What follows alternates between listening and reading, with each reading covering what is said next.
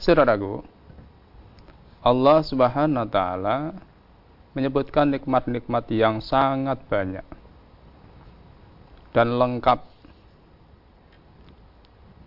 Di antara yang Allah sebutkan nikmat-nikmatnya pada hambanya yaitu di antaranya menjadikan rumah-rumah untuk tempat tinggal, tempat menetap, tempat untuk melindungi dirinya.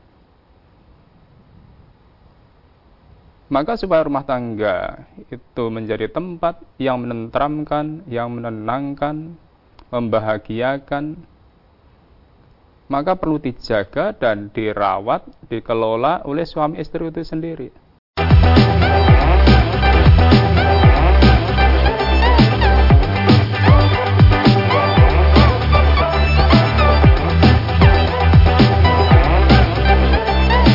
Bismillahirrahmanirrahim. Assalamualaikum warahmatullahi wabarakatuh. Saudara pemirsa channel terpilih MTA TV di mana pun anda berada Puji syukur Alhamdulillah senantiasa kita panjatkan kehadirat ilahi Rabbi Allah subhanahu wa ta'ala Atas kenap karunia nikmat dan juga rahmatnya untuk kita semua di kesempatan kali ini.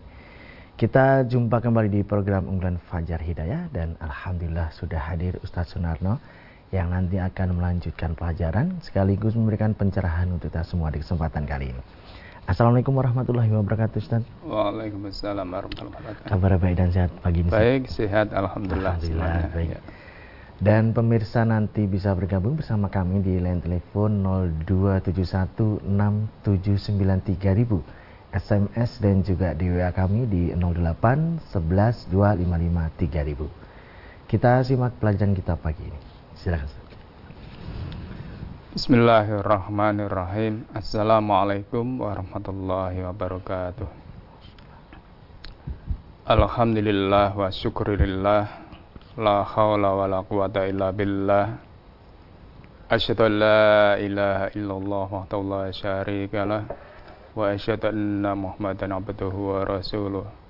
Allahumma salli wa sallim ala muhammadin wa ala alihi wa ashabihi ajma'in. Ba'd Saudaraku pemirsa dan mendengar di mana pun berada yang saya cintai, yang saya hormati Syukur Alhamdulillahirrahmanirrahim Allah senantiasa curahkan anugerah pada kita Sehingga pagi ini kita diperkenankan mengawali aktivitas kita dalam keadaan sehat walafiat. Saudaraku Pagi ini kita akan berbicara tentang kewajiban bersama Suami istri dalam mengelola rumah tangga Allah Subhanahu wa taala berfirman dalam surat An-Nahl ayat 80 A'udzu billahi minasyaitonir rajim. Wallahu ja'ala lakum min buyuti buyutikum sakana. Dan Allah menjadikan bagi kalian rumah-rumah kalian sebagai tempat tinggal yang menenteramkan. An-Nahl 80 Saudaraku, Allah Subhanahu wa taala menyebutkan nikmat-nikmat yang sangat banyak dan lengkap. Di antara yang Allah sebutkan nikmat-nikmatnya pada hambanya yaitu di antaranya menjadikan rumah-rumah untuk tempat tinggal, tempat menetap, tempat untuk melindungi dirinya. Maka supaya rumah tangga itu menjadi tempat yang menenteramkan, yang menenangkan, membahagiakan, maka perlu dijaga dan dirawat, dikelola oleh suami istri itu sendiri. Antara lain yang perlu diperhatikan oleh suami istri, tetap syukur dan beriman harus dijaga bagi suami istri itu. Jadi harus tetap mengedepankan syukur dan iman. Karena sebagaimana dalam ayat yang sudah sangat populer. Dalam surat An-Nisa 147 diterangkan A'udzu billahi minasyaitonir rajim. Ma yaf'alullah bi'adzabikum in syakartum wa amantum wa kana Allahu syakiran alima. Mengapa Allah akan mengadab kalian, menyiksa kalian? Jika kalian bersyukur dan beriman kepada Allah, dan Allah adalah maha mensyukuri bagi lagi maha mengetahui. Saudaraku, dalam ayat ini kita dididik Barang siapa yang bersyukur dan beriman kepada Allah, maka Allah tidak akan menimpakan malapetaka dalam kehidupannya, siapa pun itu. Bahkan Allah akan membalas rasa syukurnya dan iman itu dengan pahala yang sangat besar nanti, baik dunia maupun akhirat. Maka suami yang bersyukur, suami yang beriman, mesti suami yang selalu taat pada Allah dan Rasulnya, tekun ibadahnya, baik akhlaknya. Ini bentuk-bentuk syukur dan iman. Maka kalau suami itu betul-betul memperhatikan syukur dan imannya, mesti baik dengan keluarganya. Itu satu hal yang pasti. Begitu juga seorang istri. Kalau seorang istri itu bersyukur dan beriman, istri itu akan selalu mengedepankan ketaatannya pada Allah dan Rasulnya. Memperhatikan ibadahnya, memperhatikan akhlaknya, dan akan selalu menjaga akhlaknya kepada suaminya. Maka kalau suami istri masing-masing menunaikan kewajibannya, baik itu kewajibannya kepada Allah sebagai orang beriman dan mensyukuri rumah tangganya, baik itu sebagai istri maupun suami, Allah akan memberikan balasan di dunia hidupnya akan tenang, tentram, dan di akhirat nanti Allah akan memberikan balasan surga.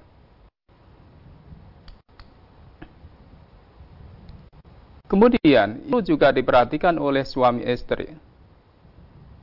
Dalam merawat rumah tangganya perlu kesabaran. Perlu sabar dalam menghadapi persoalan, masalah, kesulitan dalam rumah tangganya itu.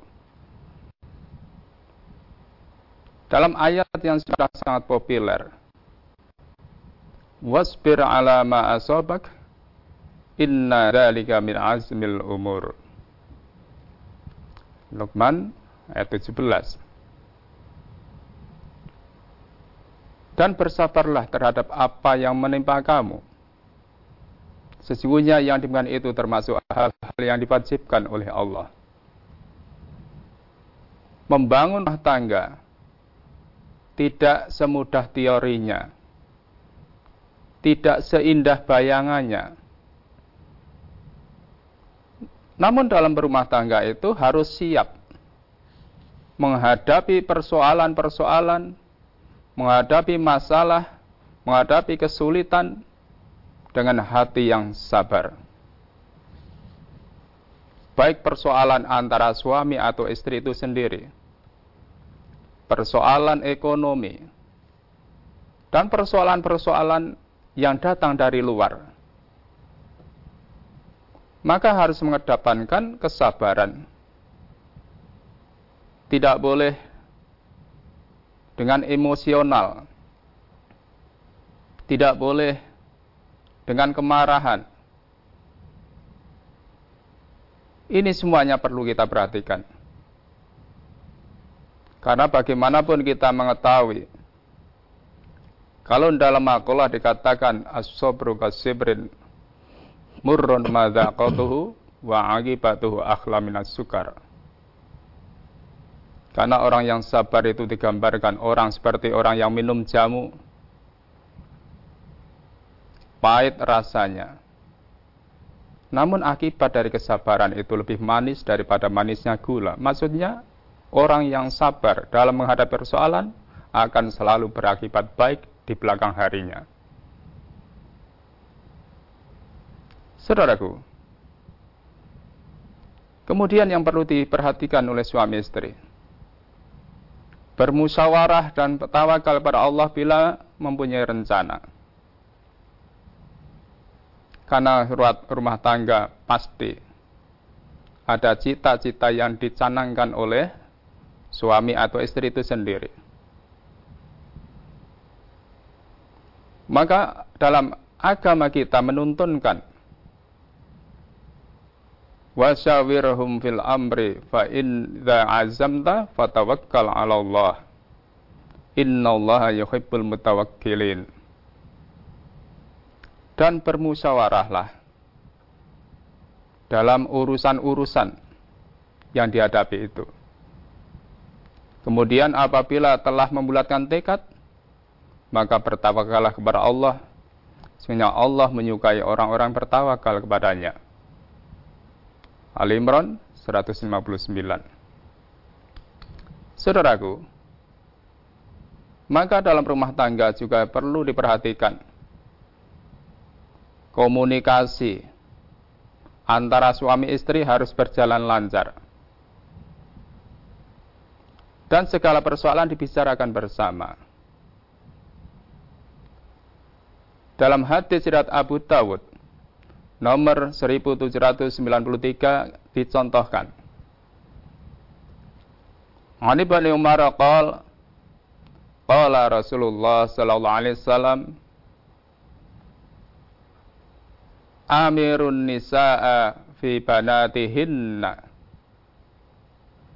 Dari Ibnu Umar ia berkata, Rasulullah sallallahu alaihi wasallam bersabda, "Ajaklah para wanita untuk bermusyawarah mengenai anak-anak mereka." Dari dalam hal anak, umpamanya mau menikahkan mau menyekolahkan, atau yang lain, itu perlu dibicarakan bersama. Supaya apa? Tanggung jawab bersama ini nanti jangan sampai muncul di belakang hari kalau ada sesuatu yang kurang dikendaki, saling tutuh menutuh. Maka dalam hadis yang lain,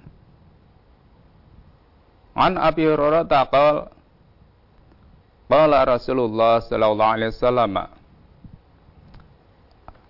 Al mustasyaru mu'tamannu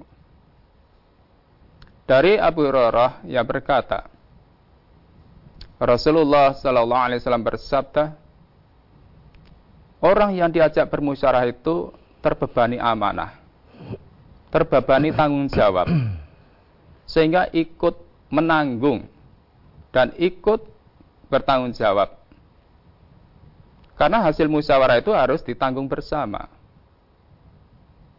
Itulah pentingnya musyawarah dalam hal apa saja. Maka kalau dalam rumah tangga itu selalu dimusyawarahkan segala persoalan, insya Allah akan berjalan dengan baik. Kemudian yang perlu diperhatikan bagi seorang suami istri dalam rumah tangga, tolong menolong dalam hal kebaikan. Harus ada tolong menolong, gotong royong yang baik. Kita sudah sangat paham. Wa ta'awanu 'alal birri wat taqwa. Wa la ta'awanu 'alal ismi wal 'udwan. Dan tolong menolonglah kamu dalam mengerjakan kebajikan dan takwa. Dan jangan tolong menolong dalam berbuat dosa dan pelanggaran. Jadi dalam hal tolong menolong ini, baik itu urusan, baik itu ke rumah tanggaan, baik itu urusan agama, suami istri harus saling kuat menguatkan, saling memberikan support, yang semuanya itu akan saling menyemangati. Maka suami istri yang baik Kalau dikatakan dalam riwayat yang lain dikatakan suami istri yang bisa tu'ainuni fit dunya ya wal akhirati. Suami atau istri yang bisa memberikan bantuan pertolongan baik itu urusan dunia maupun akhiratnya. Itulah suami istri yang kompak dalam kehidupan rumah tangganya. Kalau itu bisa dilaksanakan, pasti yang muncul adalah kebahagiaan dan kebaikan-kebaikan. Saudaraku, kemudian dalam hal yang harus diperhatikan suami istri yang lain, harus saling maaf memaafkan bila terjadi kesalahan. Karena namanya berumah tangga, itu sering kadangkala terjadi sesuatu yang kadangkala bisa salah paham, salah pengertian. Maka kalau sebagai seorang suami istri tidak boleh mendendam itu tidak boleh. Harus saling maaf memaafkan. Karena kita dituntun sebagai seorang mukmin wa ashiruhunna bil ma'ruf fa in karihtumuhunna fa asa an takrahu syai'an kalau kita dalam berumah tangga itu diajarkan supaya serawung bergaul dengan baik. Kalau sedang ada sesuatu yang tidak menyenangkan, Entah itu apa saja itu. Fihi khairan katsiran. Allah itu menjadikan kebaikan-kebaikan itu banyak sekali. Itulah yang akan meredakan pikiran kita apabila kita melihat baik itu istri kita atau istri pada suami ada kekeliruan, mudah memaafkan. Karena yang diingat kebaikannya, Kemudian kita juga diajarkan untuk mengelola rumah tangga yang baik itu harus saling nasihat menasihati. Terutama suami pada istrinya harus greteh menasihatinya. Istri pada suaminya, kalau ada kekeliruan, istri harus berani menegur. Itulah kuncinya untuk kebaikan dalam rumah tangga itu. Maka kita masing-masing, mari kita perhatikan.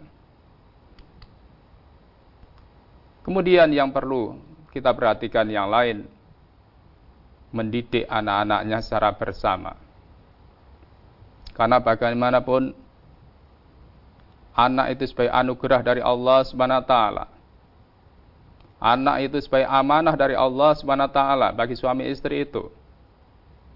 Dan anak juga sebagai ujian dari Allah SWT untuk orang tua. Anak sebagai generasi penerus bagi orang tuanya. Anak sebagai tanda kasih sayang Allah pada hambanya. Maka ini jangan disia-siakan. Maka harus dididik bersama. Diawasi bersama dengan penuh kasih sayang. Maka kalau kita dalam hal mendidik anak ini, suami dan istri kompak, memberikan contoh, bimbingan, insya Allah anak-anak kita akan muncul jadi anak-anak yang soleh dan solikah, bisa diharapkan sebagaimana disebut di atas tadi. Saudaraku, Mudah-mudahan yang sedikit ini bermanfaat untuk saya dan kita bersama. Terima kasih. Ya. Baik pemirsa, kami harapkan Anda bisa bergabung bersama kami di line telepon 02716793000. SMS dan juga di WA kami di 08 11 255 Namun sebelumnya kita akan simak beberapa informasi dalam rangkaian jeda pariwara berikut ini.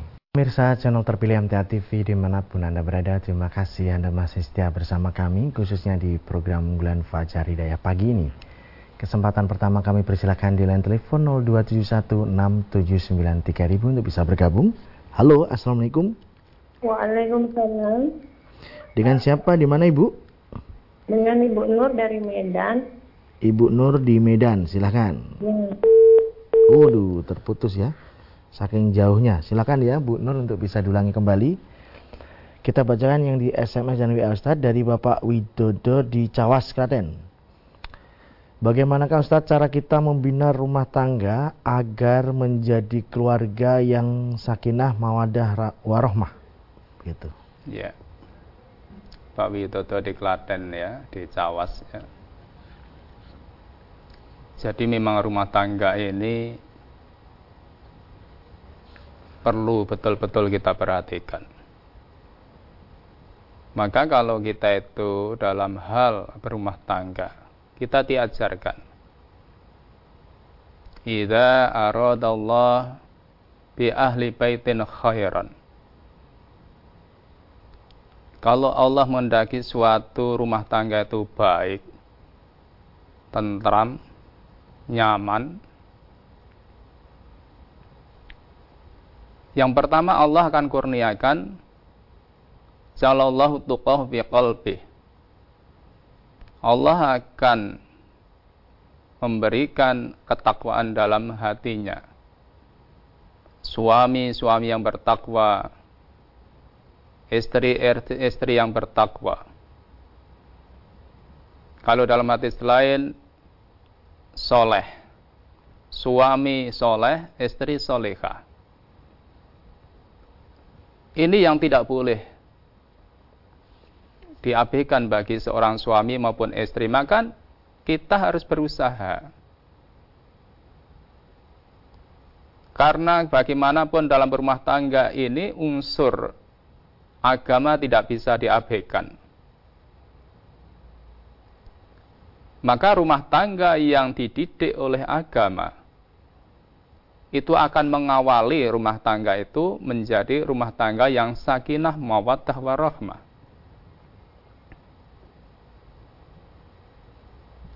Karena ketentraman, ketenangan yang namanya sakinah tadi tidak hanya bisa dibina dengan bentuk-bentuk materi dunia. Maka kita jadi suami, mari suami yang soleh, suami yang bertakwa. Jadi istri, istri yang bertakwa. Maka kita didik keluarga kita itu untuk mengawali rumah tangga yang sakinah, mawaddah warahmah. Kemudian yang kedua, razaqahumullahu ribqa. Allah akan memberikan kurnia kasih sayang. Suami kasih sayang pada istrinya. Istri kasih sayang pada suaminya. Karena perilaku lemah lembut inilah yang akan merekatkan hati baik itu istri pada suaminya maupun suami pada istrinya. Maka ini perlu kita perhatikan sehingga kita akan menjadi suami yang sabar dalam menghadapi istrinya istri akan menjadi istri yang sabar dalam berkhidmat pada suaminya. Pasti baik kalau itu betul-betul kita praktekkan. Kemudian yang berikutnya, rumah tangga akan menjadi baik kalau kita posta fi ma'isyatihim. Bisa menata ekonomi karena bagaimanapun rumah tangga tidak bisa mengabaikan perekonomian. Maka kita masing-masing harus bisa menata. Baik itu suami maupun istri. Karena ekonomi itu sebagai sarana kita bisa hidup di dunia ini dengan baik maka harus kita tata. Kalimatnya kostun. Kostun itu kan hemat. Tidak boros. Maka kita dalam kehidupan kita rumah tangga harus bisa memahami namanya skala prioritas kalau istilah ekonominya. Diprioritaskan yang mana dulu yang didahulukan. Kalau istilah agama mengajarkan al-aham fa-aham. Di antara yang penting-penting itu mana yang lebih penting? Itu yang harus kita dahulukan. Kemudian kita juga diajarkan wa kabirahum. Dalam rumah tangga harus dibina akhlakul karimah. Tidak mungkin rumah tangga akan jadi baik kalau tidak dikedepankan akhlak.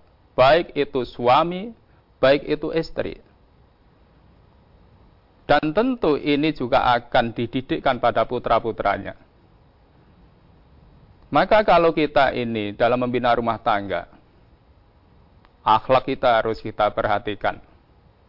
Kita sebagai suami, mari akhlak yang baik pada istrinya. Istri akhlak yang baik pada suaminya. Tidak mungkin rumah tangga akan menjadi baik, tentram, tanpa dihiasi dengan akhlak. Jangan hanya rumah tangga kita kita hiasi dengan bangunan rumah yang indah, perabot rumah yang megah. Namun, kalau akhlaknya rusak, tidak akan membawa kebahagiaan apa-apa itu. Maka harus kita perhatikan. Kemudian rumah tangga akan jadi baik. Masing-masing menyadari. Bisa melihat kekurangannya masing-masing karena suami punya kelebihan, punya kekurangan. Istri punya kelebihan, punya kekurangan. Maka masing-masing menyadari kelebihan untuk melengkapi kekurangan istrinya. Itu kalau kelebihan bagi suaminya. Kelebihan istri untuk melengkapi kekurangan istrinya. Dan seterusnya. Maka kelebihan suami untuk melengkapi kekurangan istrinya, kelebihan istri untuk melengkapi kekurangan suaminya, dan sebagainya. Ini semuanya akan saling melengkapi. Maka kalau kita masing-masing menyadari itu, insya Allah rumah tangga kita akan muncul jadi rumah tangga yang betul-betul kita harapkan. Sakinah, mawaddah, warohmah, insya Allah. Begitu Pak Toto, semoga bisa dipahami. Ya. Kita beralih di line telepon kembali di 6793000. Kami persilahkan. Halo, Assalamualaikum. Halo, Assalamualaikum. Halo, Assalamualaikum. Waalaikumsalam warahmatullahi wabarakatuh. Ya, dengan siapa? Di mana Bapak? Dari Pak Ujang di Lahat. Pak Ujang di Lahat silahkan pertanyaannya. Assalamualaikum warahmatullahi wabarakatuh Ustaz. Waalaikumsalam warahmatullahi wabarakatuh. Monggo Bapak Ujang di Lahat.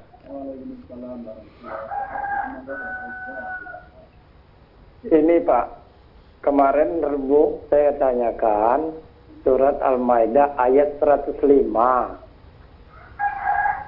Oh ya. Bukan ayat 5 tolong dijelaskan bagaimana orang sesat itu. Ya, demikian ya. Itu aja Pak Ustaz. Assalamualaikum warahmatullahi wabarakatuh. Waalaikumsalam warahmatullahi wabarakatuh.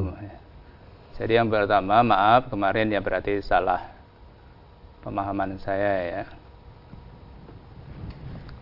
Jadi Al-Maidah 105 Bapak ya. A'udzu billahi minasyaitonir rajim. Ya ayyuhalladzina amanu alaikum anfusakum. Pertama itu ya. Khitab ayat ini yang diajak bicara orang beriman. Alaikum anfusakum. Jagalah diri kalian jadi kita sebagai orang beriman ini wajib menjaga dirinya. dijaga akidahnya supaya tetap lurus, dijaga ibadahnya supaya tetap lurus, dijaga akhlaknya supaya tetap lurus. Kemudian dilanjutkan la yadurrukum man dhalla idzah tadaitum. Tidak akan memberikan mandorot, menimpakan mandorot pada kalian. Orang-orang yang sesat itu. Orang sesat itu orang yang menyimpang dari kebenaran. Yang akan merongrong, merusak orang-orang yang beriman tadi. Idah tadaitum di situ. Kalau kamu tetap berpegang pada petunjuk. Siapa pun itu, orang sesat itu orang yang menyimpang dari kebenaran. Menyimpang dari petunjuk Allah dan Rasul. Maka kalau orang itu sudah menyimpang dari petunjuk Allah dan Rasul, pasti sesat. Maka kalau kita ini betul-betul idah tadaitum, berdiri di atas petunjuk Allah, kita akan waspada. Karena orang sesat itu, kalau dia orang kaya, akan menggunakan hartanya untuk memberikan madorot pada orang-orang yang petunjuk tadi. Kalau dia orang yang berkuasa, akan menggunakan kekuasaannya. Kalau dia orang berilmu, akan menggunakan ilmunya dalam rangka untuk menyesatkan maka kita wajib berpegang teguh pada petunjuk Allah tadi. Ini yang harus kita perhatikan. Ilallah marji'ukum jami'a. Kepada Allah lah semua akan kembali. Orang yang beriman akan kembali pada Allah. Orang yang sesat juga akan kembali pada Allah. Masing-masing akan mendapatkan apa yang diperbuat ketika hidup di dunia. Maka titik beratnya pada kita yang mengaku beriman ini harus waspada. Kita harus tetap menjaga diri kita. Kita perhatikan diri kita dan keluarga kita, tentu begitu. Maka kalau kita betul-betul pegang teguh pada petunjuk agama ini dengan baik, insya Allah orang sesat tidak akan bisa mengkencongkan akidah kita, mengkencongkan ibadah kita, dan akan mengkencongkan akhlak kita selama kita berpegang pada petunjuk-petunjuk Allah. Begitu Bapak Ujang, semoga bisa dipahami. Ya. Kita bacakan kembali yang ada di SMS dan WA Ustaz dari saudara kita yang ada di Ngawi. Ustadz, saya berumah tangga sudah 34 tahun. Mempunyai anak tiga, laki-laki semua. Usia saya 57 tahun. Saya juga seorang ASN. saya mengaji tanpa restu suami Ustadz. Insya Allah setiap akad kalau tidak ada acara lain, saya mengaji di Solo. Itu pun tidak dapat restu dari suami. Tetapi saya nekat saya kalau menyetel radio MTA, saya keraskan agar suami mendengar. Tapi suami malah keluar rumah dan kadang-kadang bilang, kok MTA-MTA terus. Dan Alhamdulillah saking sudah lamanya saya mengaji, jadi lebih baik diam. Tetapi terasa berat Ustadz, sabar itu berat. Mohon nasihatnya supaya hati ini lebih kuat menahan nafsu dan doanya agar bisa istiqomah dalam mengaji Ustaz. Iya. Ibu ya di Ngawi ya. Ya. Jadi ibu ya, Allah memberikan bimbingan pada kita untuk menguatkan hati kita dalam hidup ini. Allah berfirman dalam surat At-Taubah ayat 24 itu yang sudah sangat populer. أعوذ بالله من الشيطان الرجيم قل إن كان آباؤكم ini malah lengkap ya Qul katakan Muhammad ingkana abaukum Kalau bapak-bapak kalian, wa hukum anak-anak kalian, wa ikhwanukum dan saudara-saudara kalian, wa cukum lah di sini. Suami atau istri ini. Suami atau istri. Wa ashiratukum kerabat wa amwalun iqtaraftumuha wa tijaratan tasawna kasadaha wa masakina tardaunaha ini harta benda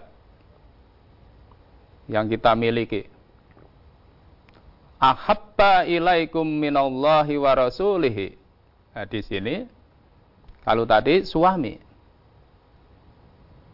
kalau suami lebih kamu cintai daripada kamu mencintai Allah dan Rasulnya. Wajihading fisabilihi dan berjuang di jalannya. Ngaji itu termasuk berjuang di jalan Allah. Kita mengalahkan ngaji kita hanya karena dilarang oleh suami. Maka ancaman Allah fatarob basu tunggulah.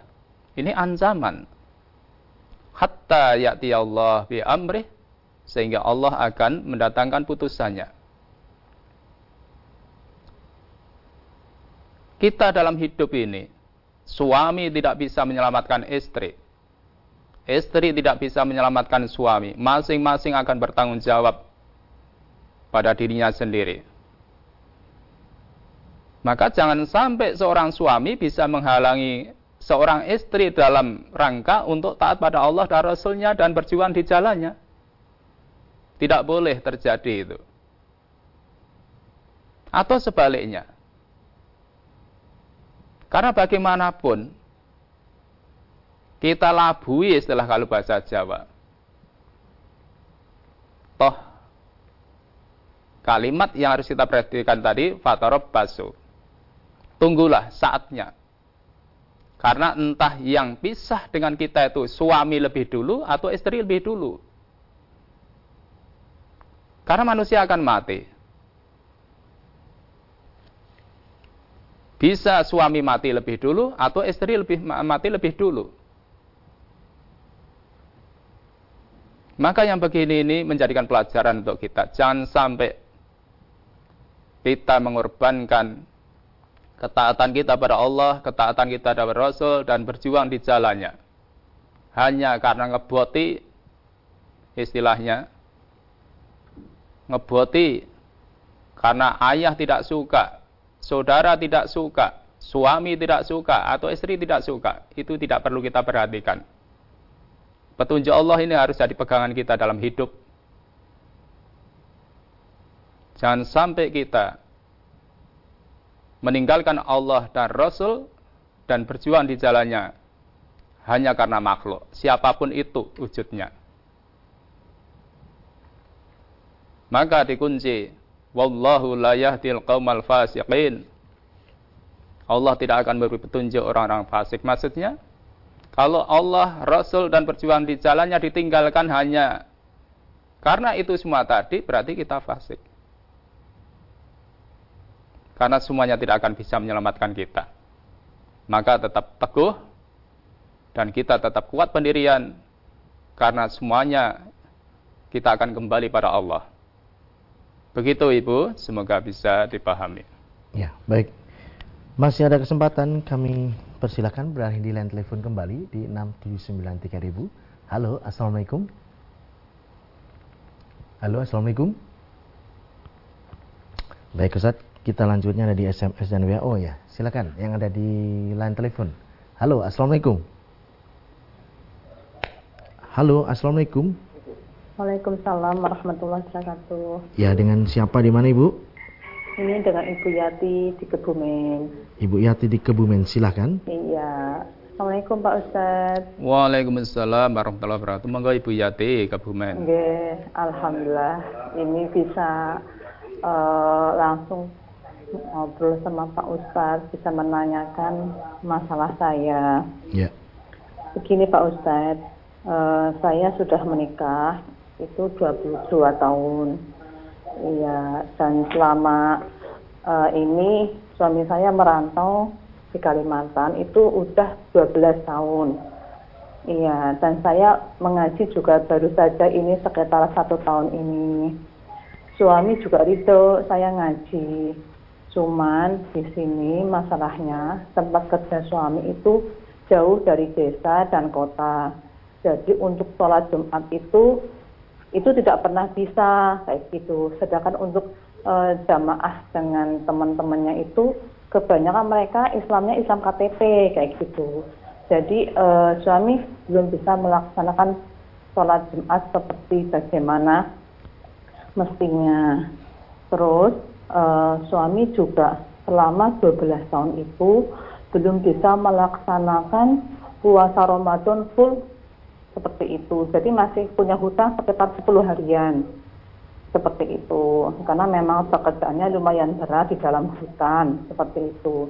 Nah, saya e, menginginkan suami saya itu kalau bisa itu pulang saja di rumah. Toh di rumah juga sudah punya pekerjaan, kita punya usaha dagang seperti itu. Tapi sampai hari ini itu suami belum mau dengan alasan e, gengsi ikut sama istri, gengsi e, apa e, kerja bareng sama istri. Padahal di Kalimantan itu saya tahu betul keadaan uh, apa ya kayak uh, untuk ibadahnya itu sangat sulit. Karena lingkungan sekitar juga kurang baik. Terus sekelilingnya itu juga banyak anjing kayak gitu kan. Jadi saya juga uh, kurang kurang serak dengan keadaan seperti itu tapi suami saya itu belum apa ya belum mau gitu untuk yeah. Uh, pulang di rumah sedangkan juga untuk maaf ya Pak Ustadz untuk basi itu cuma pas-pasan aja jadi kalau tiga bulan sekali pulang itu kalau dia pulang untuk PP itu uh, apa ongkos sendiri jadi kalau dia bisa pulang dia nggak ngasih nafkah ke keluarga kayak gitu ya. mohon uh, penjelasannya ya. Pak Ustadz Terima kasih. Assalamualaikum. Waalaikumsalam warahmatullahi wabarakatuh. di hati Kebumen. Jadi jadi Ibu ya yang pertama itu suami meninggalkan sholat Jumat, bahkan meninggalkan puasanya, dan kurang bisa melaksanakan kewajibannya sebagai hamba Allah dengan baik. Hanya karena mencari dunia. Rugi, Bu. Maka perlu di bicarakan, dimusarahkan. Cari apa? Mencari dunia belum tentu ketemu. Sudah meninggalkan kewajibannya pada yang maha pencipta. Maka kalau kita ini diajarkan layat rukun nasu bi amri dinihi li islahi dunyahum Tidaklah seorang hamba meninggalkan urusan agamanya hanya karena dengan alasan untuk perbaikan dunianya.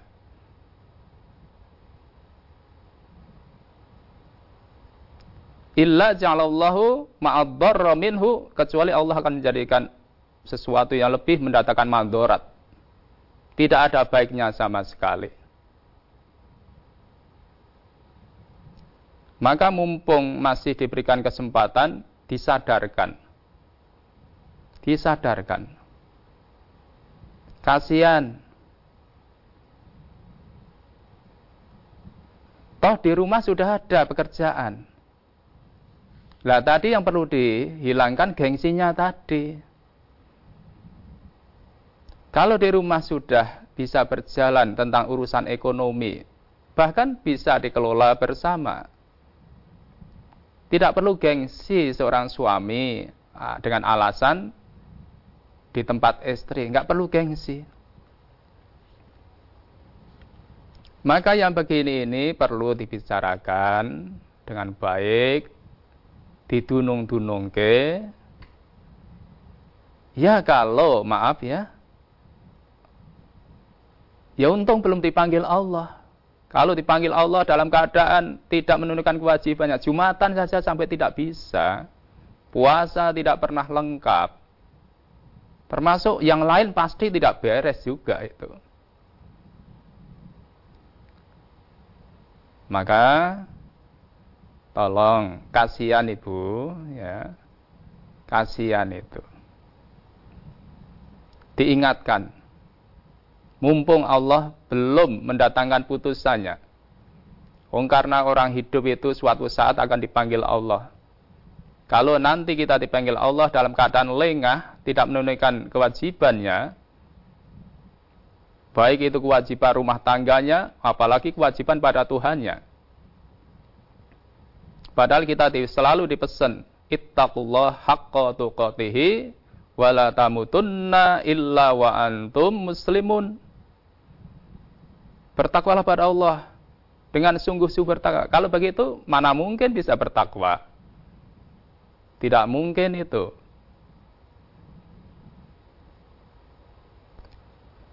Dan kita dipesan wala tamutunna. Sekali-kali kamu jangan sampai mati illa kecuali wa antum muslimun, kecuali kamu mati dalam keadaan berserah diri pada Allah. Itulah yang menyelamatkan. Maka tolong diingatkan. Kasihan ibu, hidup tidak seberapa dan mencari apa. Sampai meninggalkan hakikat kehidupan yang di akhirat nanti, itu sangat berbahaya. Tidak ada untungnya apa-apa. Maka monggo dibicarakan, dimusyawarahkan, diingatkan. Enggak perlu gengsi Mudah-mudahan ibu bisa melaksanakan dan bisa mengingatkan suaminya sehingga Allah memberikan hidayah, Allah memberikan petunjuk pada suaminya dan ibu juga diberikan kesabaran terus dalam mengingatkan, menasihati suaminya itu supaya kembali. Sehingga bersama-sama menunaikan kewajibannya baik kewajiban dalam rumah tangganya atau kewajiban menunaikan agamanya. Begitu Ibu, semoga bisa dipahami. Ya. Baik, kami sampaikan terima kasih atas pelajaran dan tausiahnya Ustaz. Assalamualaikum warahmatullahi wabarakatuh. Waalaikumsalam warahmatullahi wabarakatuh. Baik, saudara pemirsa channel terpilih MTA TV di mana pun Anda berada. Demikian tadi telah kita simak dan ikuti bersama program unggulan Fajar Hidayah pagi ini. Kita jumpa kembali di kesempatan mendatang dan saya Tommy Alfatoni pamit undur. Alhamdulillahirrahmanirrahim. Subhanakallahumma wa bihamdika. Asyhadu an la ilaha illa anta astaghfiruka wa atubu. Assalamualaikum warahmatullahi wabarakatuh.